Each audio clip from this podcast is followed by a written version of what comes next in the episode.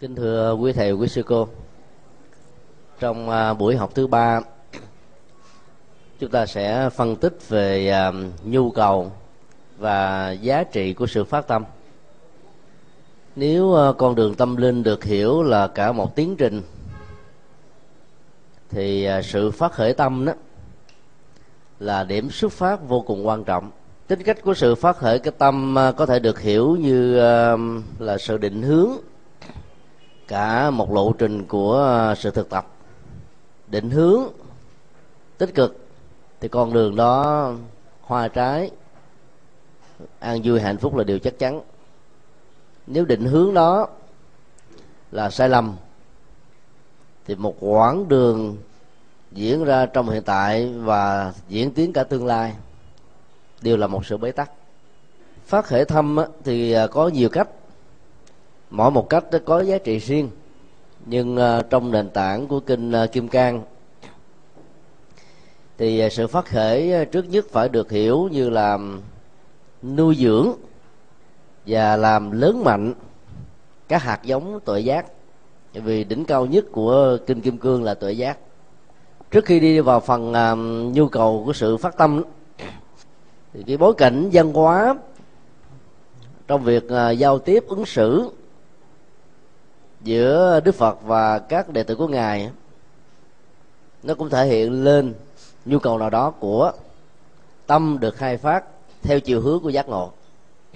Kinh dân mô tả là tu bồ đề đại diện cho tất cả các vị um, có mặt ở trong pháp hội đứng dậy một cách trang nghiêm cung kính trạch áo bài vai hữu chắp tay trang nghiêm trước ngực thưa thỉnh đức phật như thế này. Người phát tâm vô thượng chánh đẳng chánh giác phải an trụ và hàng phục tâm như thế nào? Đức phật trả lời à, rất đơn giản rằng uh, lời à, khải thỉnh của tôn giả tu bồ đề với những lời ca tặng ca tụng rằng như lai là người khéo phó chúc khéo hộ điệp cho các vị bồ tát là một sự thật. Trên nền tảng của việc ứng dụng tuệ giác bát nhã. Để ăn trụ tâm và hàng phục tâm á, thì à, các hành giả phải thực tập như sau. Thì cái gì sau đó nó là cả toàn bộ nội dung của bản kinh kim cang này. Nếu hiểu gọn nhất là cái phần à, kế tiếp. Còn nếu hiểu rộng hơn là toàn bộ nội dung của bản kinh. Cái chữ như thị trong tình huống này không phải là như thế mà là như sau tức là những điều sẽ được trình bày sau khi đức phật đã xác chứng cái lời tán thán của ờ, tôn giả tu bồ đề.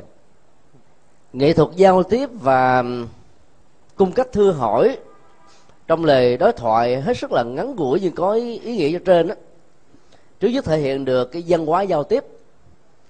Trong ờ, văn hóa giao tiếp của ấn độ đó, cái gì ờ, tượng trưng cho sự an lành tốt đẹp giá trị phát triển vân vân thì thường được thể hiện qua cách thức là trạch áo bài vai hữu cách thức này thì các sư nam tông vẫn còn duy trì cho đến ngày hôm nay.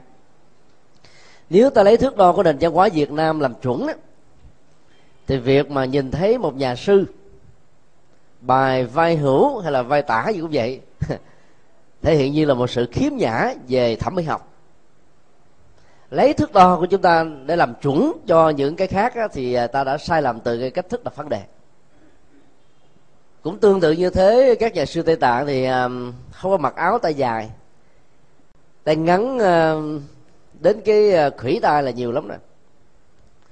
Và các vị tỳ kheo ni hay là nữ tu của tây tạng cũng theo truyền thống đó. Cho nên rất nhiều người mới tiếp xúc với ni giới của tây tạng lần đầu tiên đó thì cảm thấy hơi bị dị ứng để cái nền văn hóa y phục, hay trang phục ở nước này. Gần đây thì các vị à, tỳ kheo ni xuất thân từ à, phương tây đó, theo truyền thống của tây tạng, đã bắt đầu cải biên. Cái nền văn hóa này đôi chút thứ nhất là đối với cái trang phục tu sĩ dành cho nữ tu. Tạo ra một cái tay dài.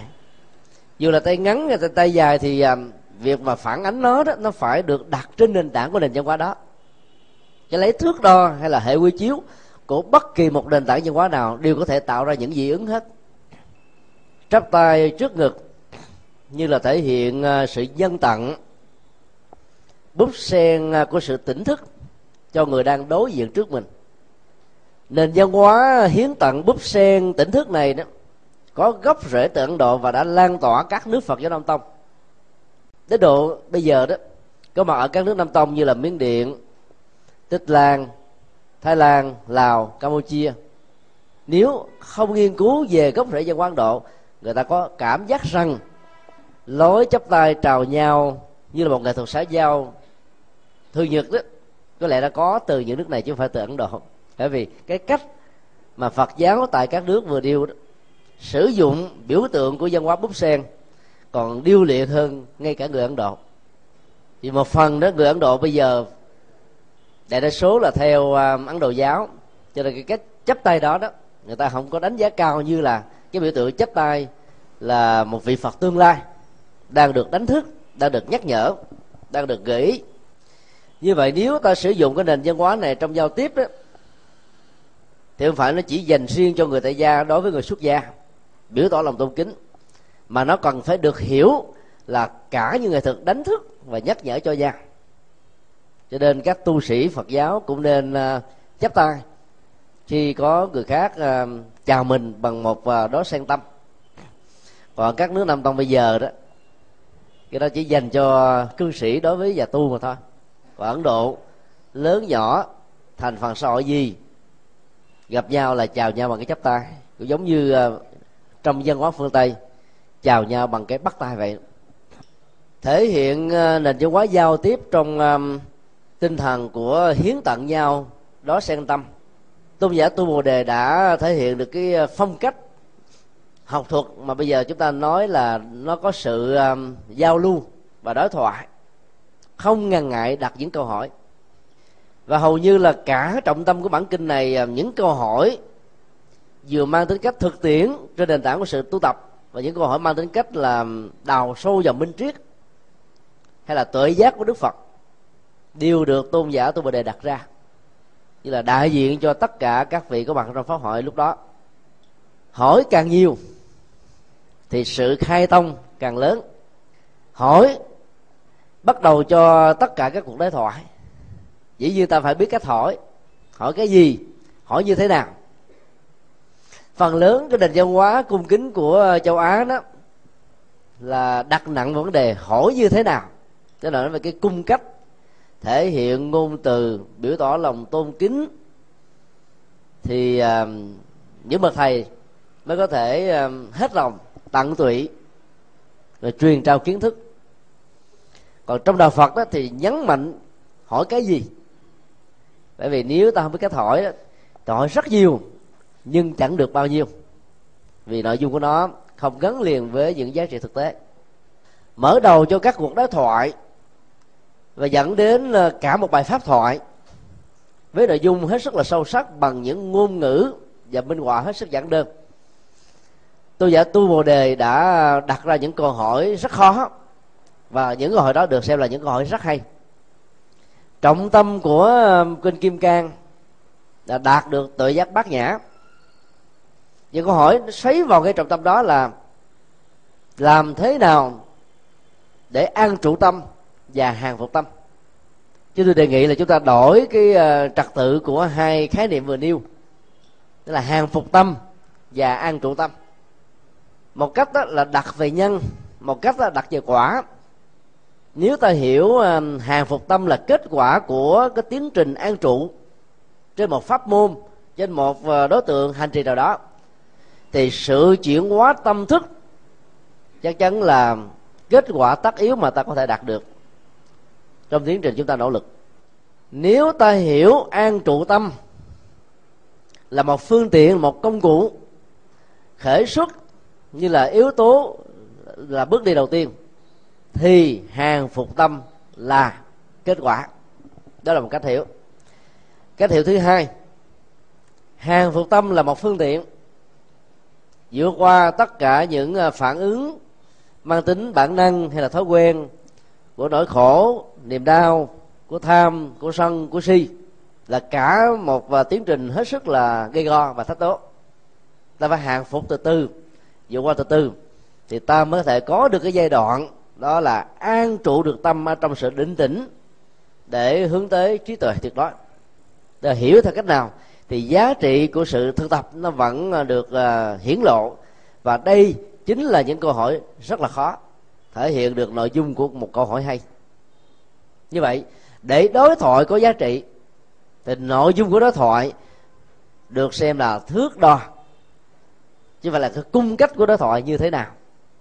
Luật tạng tỳ kheo và tỳ kheo ni mô tả và đặt ra các quy định được xem như là những thiết chế mà các cuộc đối thoại về phương diện pháp thoại buộc cả hai bên đều phải tuân thủ. Ví dụ, người đặt câu hỏi phải thể hiện sự cung kính và người chia sẻ pháp thoại đó phải đáp ứng một cách bằng à, tâm huyết của mình. Cho nên những quy định nó đặt đặt ra như thế này. Không được vừa đi vừa thuyết giảng. Không được người đặt câu hỏi đi trước mình đi sau mà nói. Không được người đặt câu hỏi ngồi trên cao mình ngồi dưới thấp mà trả lời.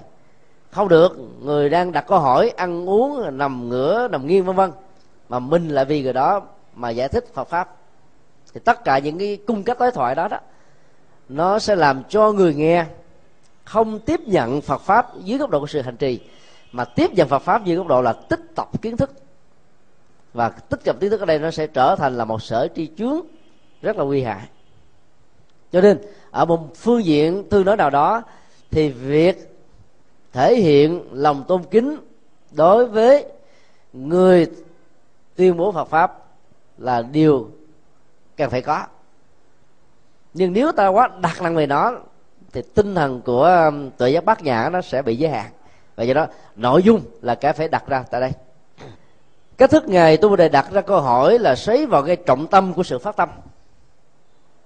Và nhờ vào cái cái trọng tâm của sự phát tâm đó đó mà cái kết quả của mọi bước đi nó sẽ được gắn liền với những giá trị thực tiễn.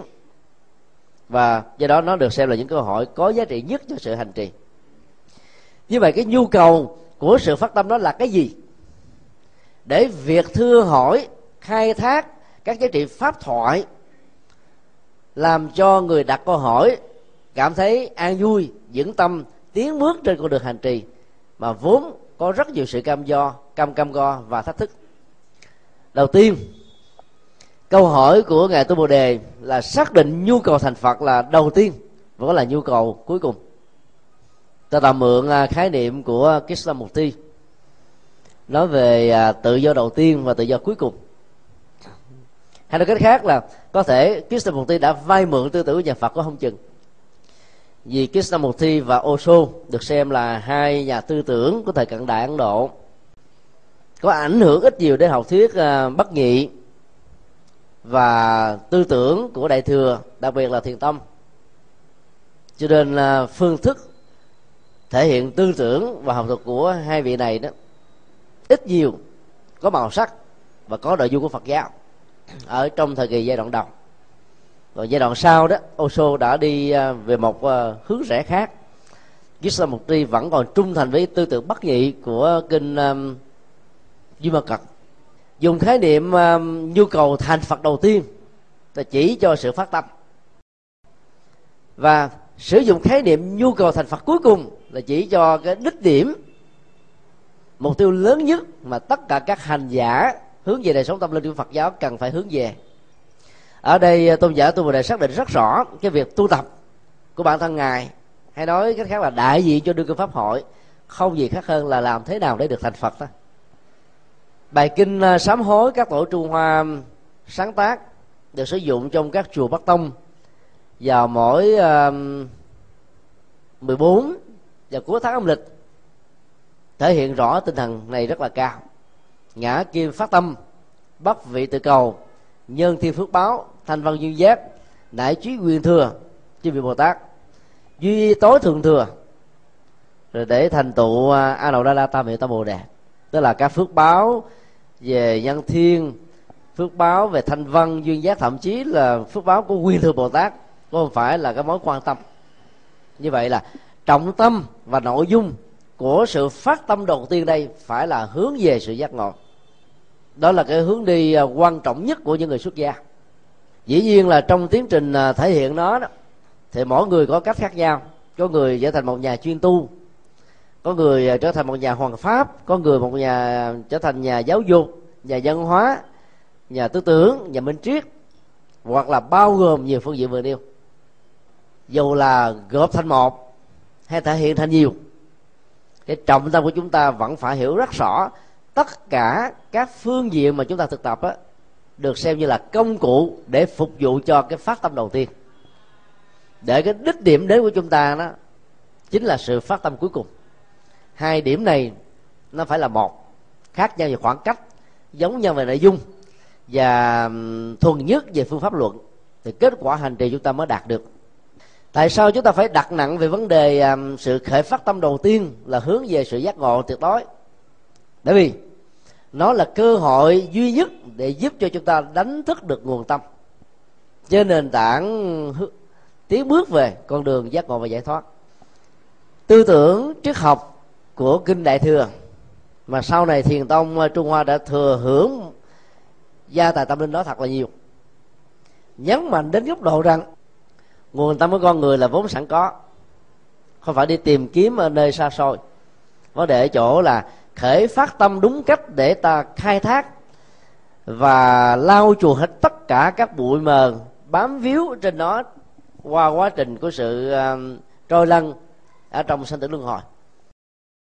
Thì khi mà các nỗ lực chân chính của uh, động tác lau chùi được thành tựu đó thì cái điểm khởi phát tâm đó sẽ làm cho chúng ta thấy rõ được cái chất liệu tâm linh của nguồn tâm này luôn luôn là phụng sự cho sự an lạc và giá trị đích điểm giải thoát cao nhất của chúng ta. Đó là vô thượng chánh đẳng chánh giác. Hướng đến một mục đích tối thượng như thế, rõ ràng thể hiện được bản chất của con đường hành trì giáo dục Phật giáo. Vì đó là trọng tâm tâm linh, nó là cứu cánh giác ngộ nó là đích điểm cuối cùng.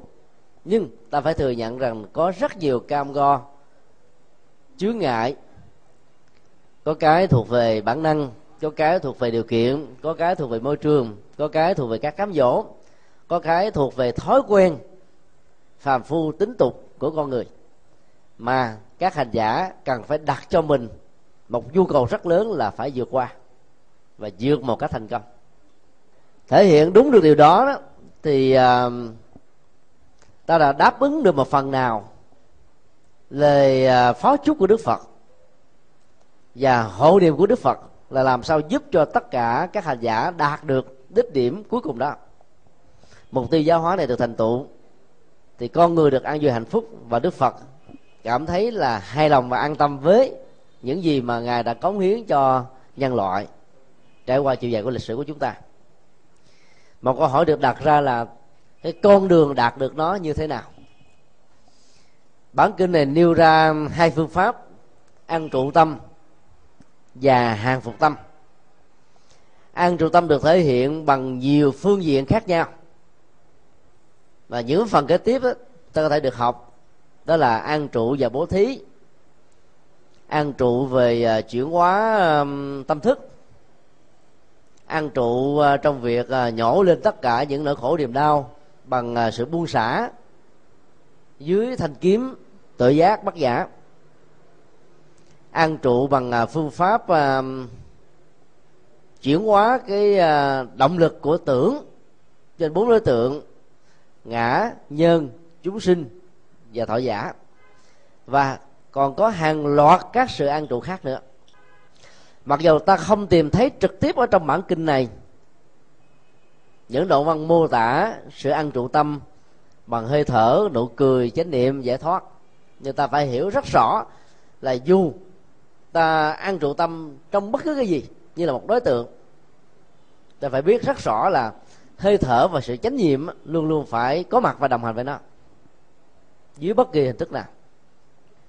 Chủ nhật, cái đây hai ngày thì tại um, học viện Phật giáo Việt Nam Hà Nội Sóc Sơn cuộc hội thảo đầu tiên về đề tài à, uh, dân hóa doanh nghiệp trong thời kỳ hội nhập đã được diễn ra với sự tham dự của à, trên 400 ngày doanh nghiệp lớn ở tại Hà Nội và miền Bắc nói chung và khoảng 100 các vị à, lãnh đạo chính phủ các nhà học giả và các vị ờ, lãnh đạo Phật giáo ở miền Bắc và miền Nam nói chung. Một hội thảo về doanh nghiệp trong thời kỳ ờ, hội nhập và toàn cầu hóa mà lại có sự có mặt của phó chủ tịch nước và nguyên tổng bí thư đảng lê khả phiêu. Là cái điều mà rất nhiều người phần lớn và bao gồm luôn cả các diễn giả thừa nhận rằng đây là một sự kiện rất là hy hữu. Hy hữu là vì uh, bản chất và nội dung của à, cuộc hội ngộ đó, như là một cái dịp cầu à, tạo ra những cái kinh nghiệm giúp cho à, những thách đố về cái cuộc khủng hoảng tài chính toàn cầu hiện nay đó cần phải được vượt qua dưới kỹ năng làm chủ được tâm hay là chịu quá tâm thức từ tư tưởng và phương pháp luận của đức phật. Chúng tôi được yêu cầu thuyết trình về đề tài thở và cười có lẽ vì lý do ban tổ chức biết là năm à, 2007 và 2008 chúng tôi có nằm ở trong ban tổ chức, trong à, chuyến đi của thị sĩ Nhất Hạnh.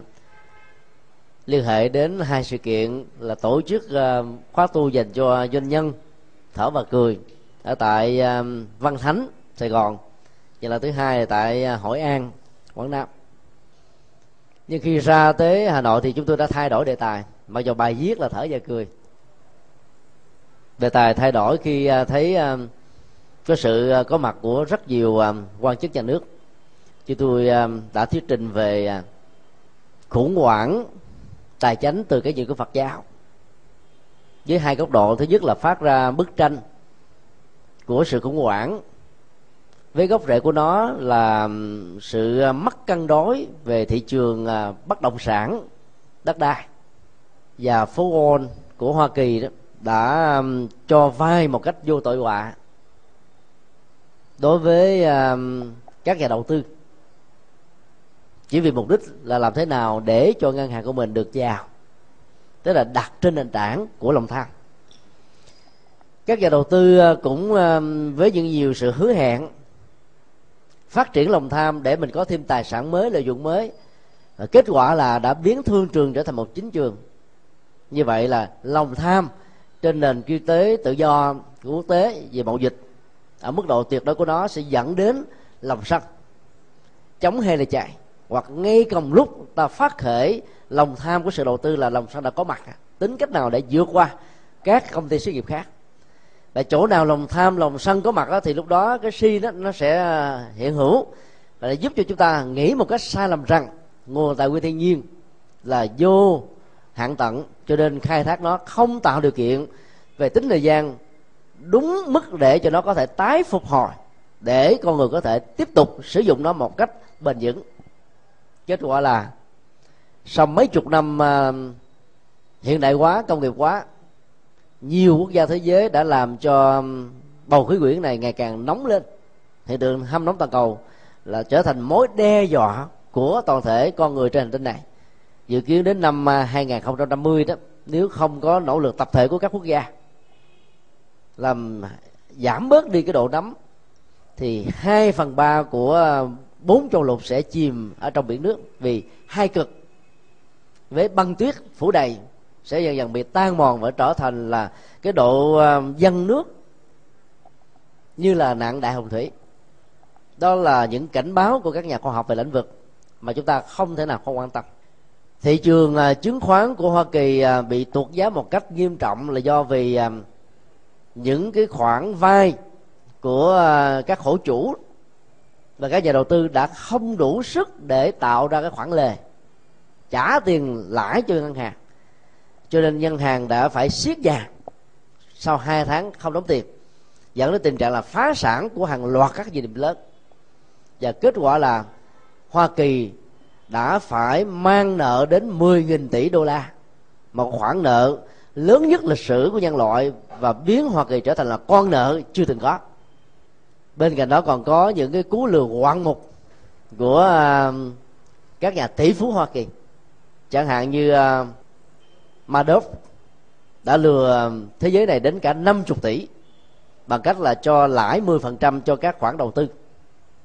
Và lần trước chúng tôi đã phân tích Alan Stanford lại tiếp tục lừa thêm ờ, 8 tỷ bằng cách là giả mạo các cái dữ liệu tài chính để nâng giá trị của ờ, công ty của mình lên. Mà trên thực tế thì những hoạt động của nó là không có thiết thực dẫn đến là sự khủng hoảng tiền tệ rất là lớn. Vấn đề đặt ra là trong cái bức tranh của sự khủng hoảng tài chính toàn cầu đó, cái gì là mấu chốt? Người ta đã từng à, lên tiếng cái nền kinh tế quốc doanh đa thành phần là một cái à, thái cực. Mà sự can thiệp của nhà nước vào việc quản trị nó đó, đến độ làm cho các doanh nghiệp phải ngạt thở mà chết và không phát triển được. Thì chủ nghĩa tự do trong mậu dịch được xem là cái cốt lõi của chủ nghĩa tư bản đã đẩy cái nền kinh tế toàn cầu thông qua sự suy thoái và khủng hoảng tài chính đến những cái bế tắc nhiều hơn. Năm 1929 cho đến năm 1935 là 6 năm thể hiện sự khủng hoảng tài chính của Hoa Kỳ. Nhưng lúc đó, hiện tượng toàn cầu hóa chỉ mới hội nhập ở ờ, Bắc Mỹ và sau đó ảnh hưởng đến châu Âu. Do vậy, cái ảnh hưởng toàn cầu của nó không có nhiều như là trong giai đoạn hiện nay. Và đây là lần thứ hai ờ, thế giới đang đối diện với một cái ờ, thách đố khó vượt qua. Do đó, nếu ta để cho cái nền à, tự do, tuyệt đối. Theo cái khuynh hướng là một thái cực đối lập lệ với cái quốc danh đa thành phần của các nước xã chủ nghĩa, thì hai thái cực này đều là hai bế tắc, không có lối thoát. Do đó cần phải có một sự chuyển chuyển tiếp từ cái nền kinh tế tự do tuyệt đối sang một cái nền kinh tế mà có sự can thiệp cần thiết trong những tình huống không thể thiếu của nhà nước để các quốc gia độc đảng không có cái thái độ cực đoan trong vấn đề quyền bính, can thiệp vào các mậu dịch, thì sự phát triển nó sẽ đạt được ở mức độ tối tối đa. Và nó không bị rơi vào cái ảo ảnh của việc lấy lòng tham lên nền tảng để phát triển mọi lợi nhuận. Và đó chính là cái bế tắc của nền kinh tế thị trường trong bối cảnh toàn cầu hóa hiện nay. Và giải pháp thì Phật giáo đưa ra rất là nhiều giải pháp duyên khởi bao gồm các gói kích cầu mà các chính phủ hiện nay đang làm. Giải pháp vô ngã là một à, cái hướng đi hết sức là cần thiết. Và bởi vì à, nó sẽ giúp chúng ta nhận diện được rất rõ là tất cả các tài sản của chúng ta có chỉ là một công cụ đó. Nó không phải là sự vĩnh hằng, nó không phải thuộc sở hữu chủ của mình. Dưới cái nhìn tuyệt đối nhất còn về phương diện luật pháp, thì ta cần phải có trách nhiệm về những cái ta tạo ra chân chính hay là phi phim chính để đảm bảo được cái quyền lợi um, chánh đáng của uh, mọi thành phần trong xã hội. Thì có một cái câu phát biểu hết sức là ấn tượng của um, cha đẻ của nền kinh tế học hiện đại Adam Smith trong uh, tác phẩm um, An Inquiry into the Nature and Causes of the Wealth of Nations, khảo cứu về bản chất và các nguyên nhân của tài sản của các quốc gia ấn hành vào ngày à, 7 tháng 3 năm 1776 trong đó có một câu phát biểu hết sức là ấn tượng. Không có tài sản tuyệt đối, chỉ có năng lực quản trị làm cho nguồn tài sản đó được chúng ta sử dụng trong một không gian tương đối với một bối cảnh thời gian tương đối. Đây là một cái cách thức thể hiện học thuyết vô ngã, một cách tình cờ trùng hợp với những gì mà đức phật đã tuyên bố từ lâu. Và học thuyết về kinh tế học của ông đó là chống lại kinh tế học của um, chủ nghĩa tư bản đặt nặng trên nền tảng của lòng tham. Nhưng rất tiếc á, là ảnh hưởng của ông mặc dù lớn nhưng chưa được quan tâm một cách đúng mức. Bởi vì ông là người Scotland chứ nếu ông là người Hoa Kỳ hay là người Anh á, thì có lẽ cái quan điểm và học thuyết của ông nó, nó đã cứu giúp cho thế giới phương Tây rất là nhiều không rơi vào những cuộc khủng hoảng như chúng ta thấy. Nhận diện vô ngại sẽ giúp cho mình vượt qua được nỗi đau. Nỗi đau thứ nhất đó ta cho rằng các tài sản mình bị mất mát ở trong sự khủng hoảng tài chính toàn cầu là có thật là vĩnh hằng. Mà trên thực tế nó tồn tại với chúng ta trong một khoảng thời gian. Không có tài sản vĩnh hằng. Ví dụ đất nước Việt Nam một ngàn năm bị Trung Hoa đô hộ ba trăm năm bị Pháp mấy chục năm bị um, hoa kỳ. Ta tưởng rằng là ta mất hết nhưng tài sản đó đâu có mất nó vẫn còn còn đó của người việt nam. Và bây giờ ta là chủ nhân mới. Và nếu như chính phủ việt nam quản trị không tốt thì đến một giai đoạn nào đó các uh, tập đoàn tư bản phát triển về phương diện tự do mậu dịch lớn sẽ là chủ nhân của đất nước. Ví dụ uh, tỷ phú Alan Stanford mặc dầu ông chỉ có 2 tỷ đô thôi nhưng mà đối với uh, Aquida là nước mà ông có quốc tịch thứ hai danh dự. Toàn bộ hệ thống tiền tệ và các hoạt động ở trên à, đất nước này đó gần như là chịu sự chi phối của ông. Chính phủ không kiểm soát nổi ông có ba chục ngàn khách hàng ở trên một trăm ba mươi quốc gia khác nhau. Và khi cái cú lừa ngoạn mục trị giá 8 tỷ đã làm cho đất nước đó lâm vào một khủng hoảng chưa từng có trong lịch sử của nước này.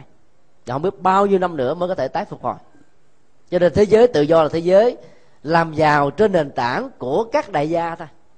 Các đại gia đã nắm hết toàn bộ, nhưng mà hình thức hết sức là vi tế. Vì vậy đó, khéo quản trị thì ta có thể giữ được và không khéo quản trị thì tài sản nó, khi thì thuộc của người này, lúc thì thuộc của người khác.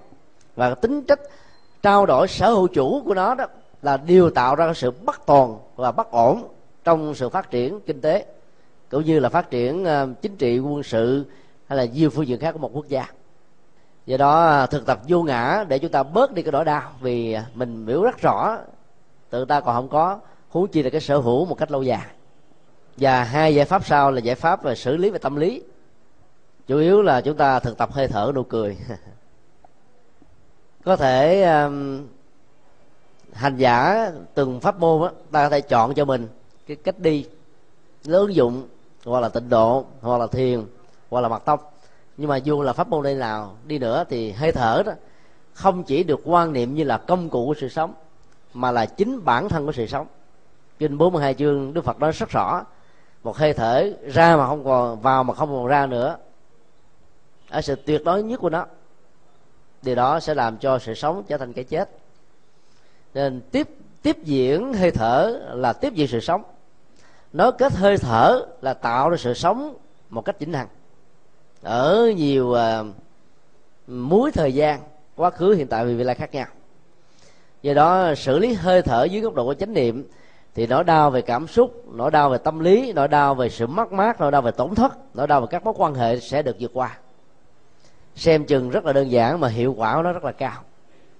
Còn nụ cười đó được hiểu theo hai nghĩa về hình thức đó, nó là một cái sự phản ứng sinh học của cơ thể mà cái cấu trúc của nó liên hệ đến uh, quá trình trao đổi uh, máu.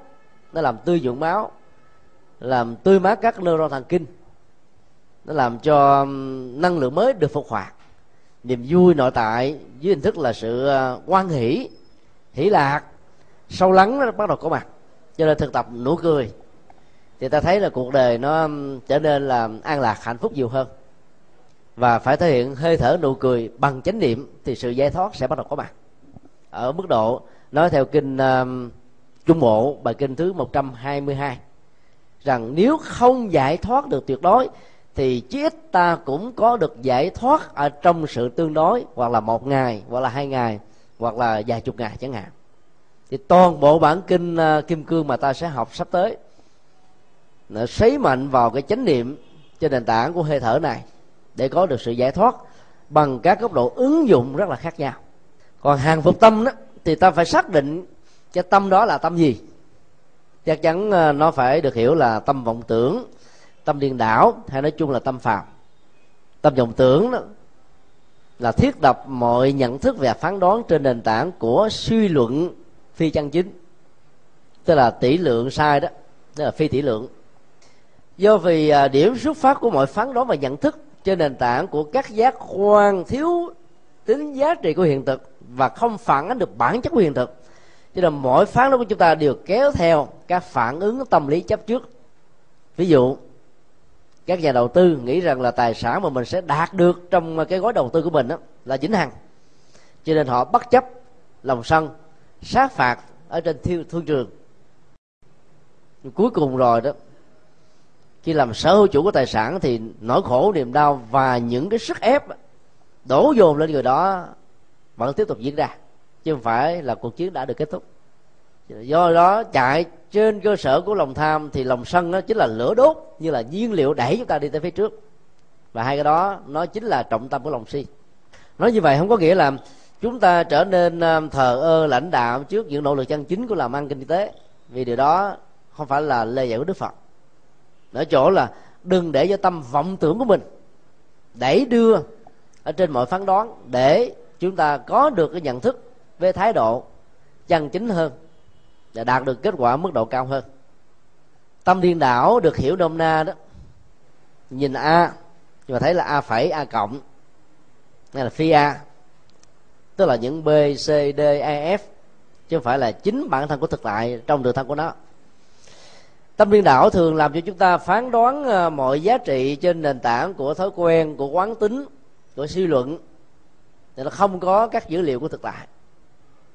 Cho khi đó, cái mà đức phật dạy chúng ta là phải phán đoán trên nền tảng của duyên khởi để thấy rõ được nhân quả trong mọi sự vật là cái gì. Gắn liền với ờ, sự hiểu biết và nhận thức về vô ngã, vô thường. Cho nên các phán đoán ờ, luôn luôn là hướng tới cái chân thiện và mỹ. Dầu có mặt. Hay là làm lụng với bất cứ một cái tư cách gì.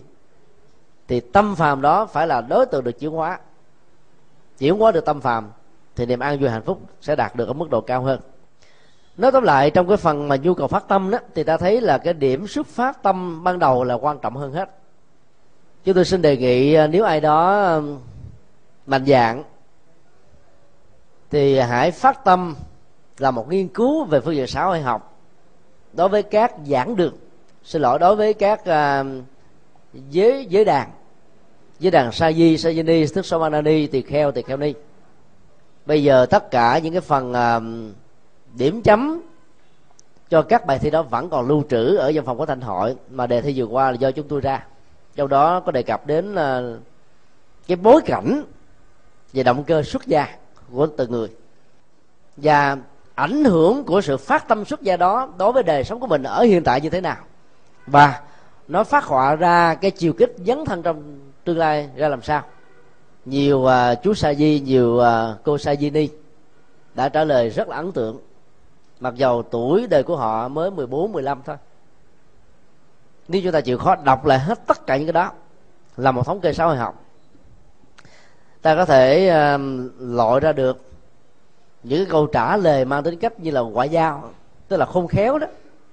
Và phần lớn còn lại nó là cái trả lời phát xuất từ cái tâm, bên trong. Tại vì họ mới bắt đầu xuất gia trong vòng 6 tháng, một năm, hai năm. Cái à, điểm xuất phát của tâm ban đầu vẫn còn rất là mạnh và ấn tượng. Do đó, mô tả đó như là một bức tranh có thực. Và thông qua cách thức à, khảo cứu, phân tích các giới đàn, ta có thể à, đồng thời tính đếm được rằng là bao nhiêu phần trăm người xuất gia có mặt trong các giới đàn của phật giáo đó là hướng đến cái con đường mà kinh này nêu ra đó là giải thoát.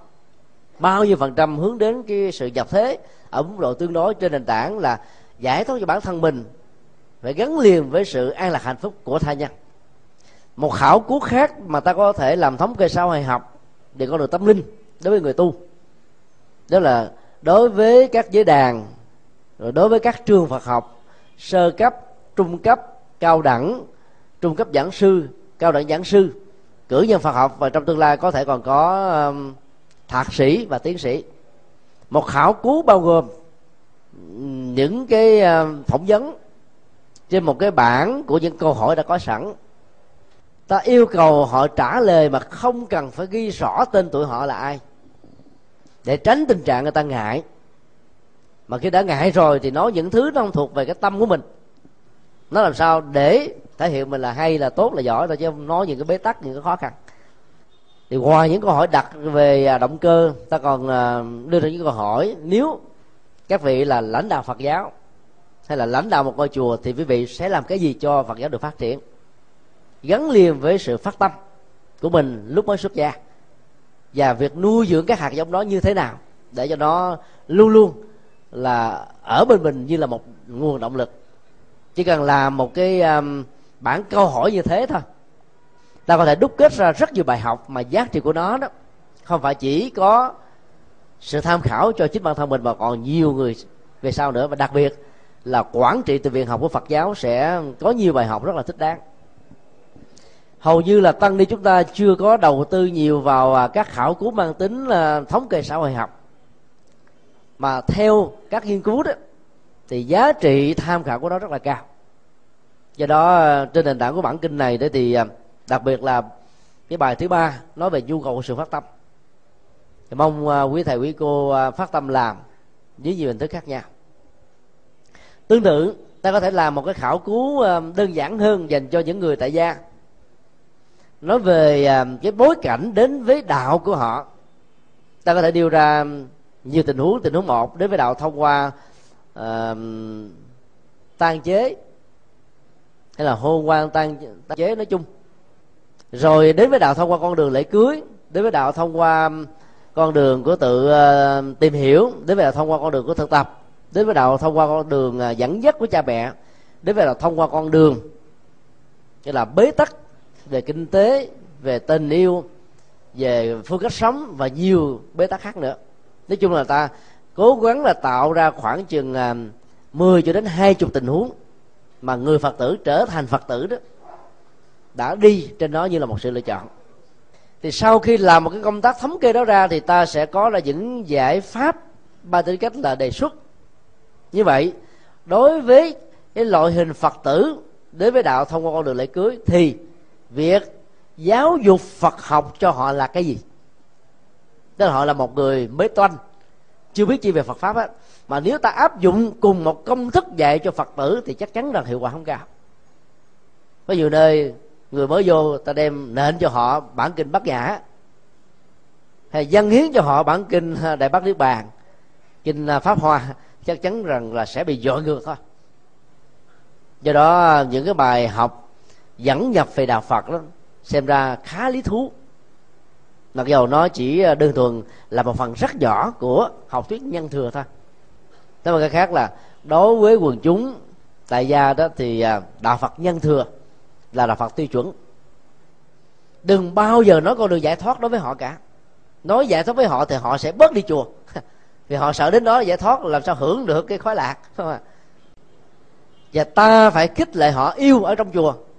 Tức là dẫn người tình mình đến chùa, dẫn vợ chồng đến chùa không sao hết. Tổ chức lễ cưới tại chùa. Bởi vì đạo phật ở tại thành thị là đạo phật nhập thế mà. Ta phải làm những việc đó bằng không giới trẻ không đến với chúng ta nữa.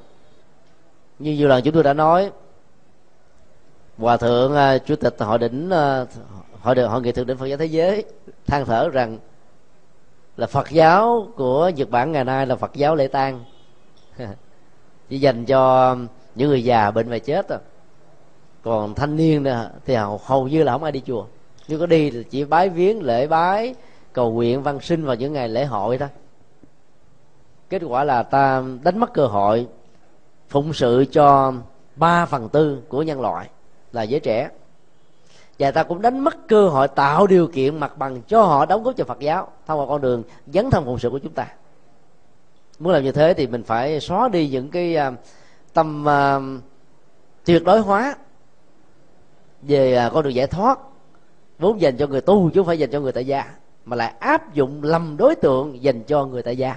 Thì kết quả là, vào chùa toàn thấy à, những người từ à, năm mươi mấy tuổi trở lên, cái tuổi đó là cái tuổi người ta quá mỏi mệt với cuộc đời rồi, buông xả hết rồi.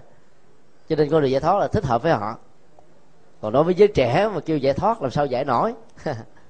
Họ đang thiết lập những sự trói ví dụ trói bằng cuộc tình trói bằng hôn nhân trói bằng cái trách nhiệm gia đình trói bằng cái trách nhiệm xã hội. Và đó là niềm vui của họ.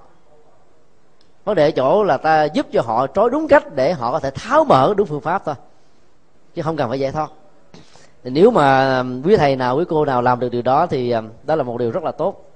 Do đó um, khi làm một sự so sánh giữa Phật giáo Việt Nam trong giai đoạn hiện nay và Phật giáo của các nước Tích Lan, Miến Điện, Lào, Thái, Campuchia, Đài Loan, Trung Quốc, Hồng Kông, Macau, Nhật Bản, Triều Tiên, Tây Tạng. Thì phải thừa nhận rằng chúng ta có được may mắn là sử dụng văn hóa như một công cụ phục sự cho phật học đó cao hơn so với các nước bạn.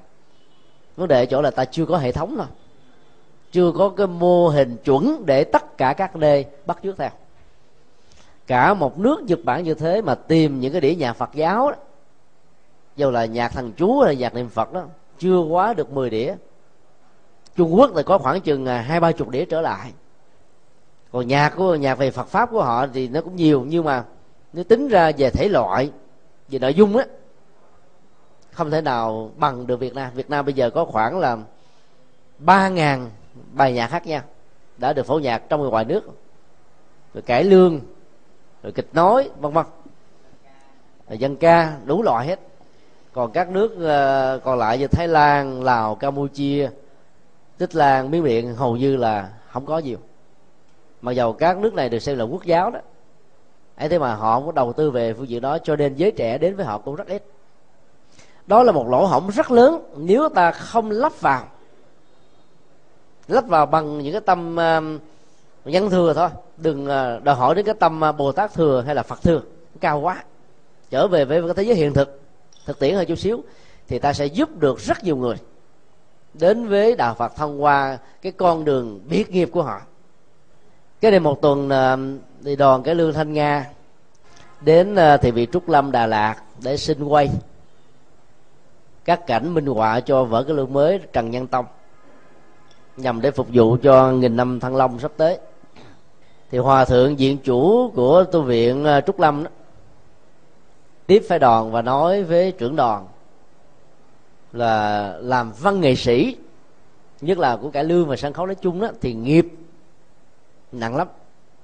Chắc dân nghệ sĩ có mặt lúc đó le lưỡi, trợn mắt hết.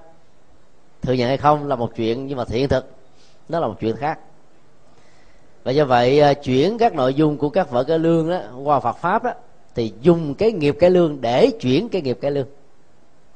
Đó là lời dạy của hòa thượng. Đó là bây giờ à, nhiều à, nhà soạn giả, nhiều đạo diễn, nhiều nghệ sĩ, nhiều ca sĩ đã rất quan hỷ, dấn thân vào các hoạt động nhân hóa Phật giáo với sự khởi sướng của một số vị thầy. Vì ta biết rất rõ rằng là cái thời à, vàng son nhất của họ đó nó từ à, 45 tuổi trở xuống nè.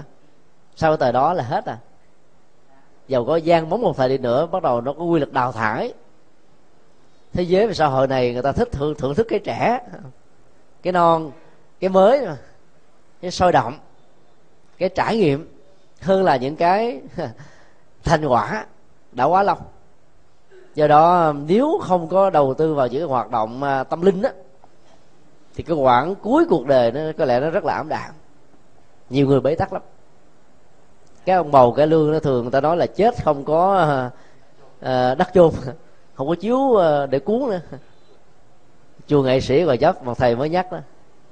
À, do nghệ sĩ dân ưu tú phùng há mua và thiết lập vận động đóng góp của các nghệ sĩ. Vì rất nhiều nghệ sĩ ở cuối cuộc đời thảm đạm lắm cho nên à, ta phải à, chủ trương một đạo phật nhân thừa. Dĩ nhiên khi làm à, điều đó đó thì các vị tôn đức của chúng ta sẽ phê bình. Nói rằng là mình lớp trẻ bây giờ tại sao có khuynh hướng đi vào các hoạt động trong cuộc đời nhiều quá? Có thể bị đề nhiễm hay không? Dĩ nhiên là tương tác với đề, giống như ta đi ngoài trời nắng thì ta bị nực mưa ta bị lạnh sương ta bị thấm chuyện đó là chuyện không phủ định. Vấn đề còn lại là ta sử dụng các công cụ gì để ở trong nắng, mưa và sương, ta vẫn đảm bảo được sức khỏe.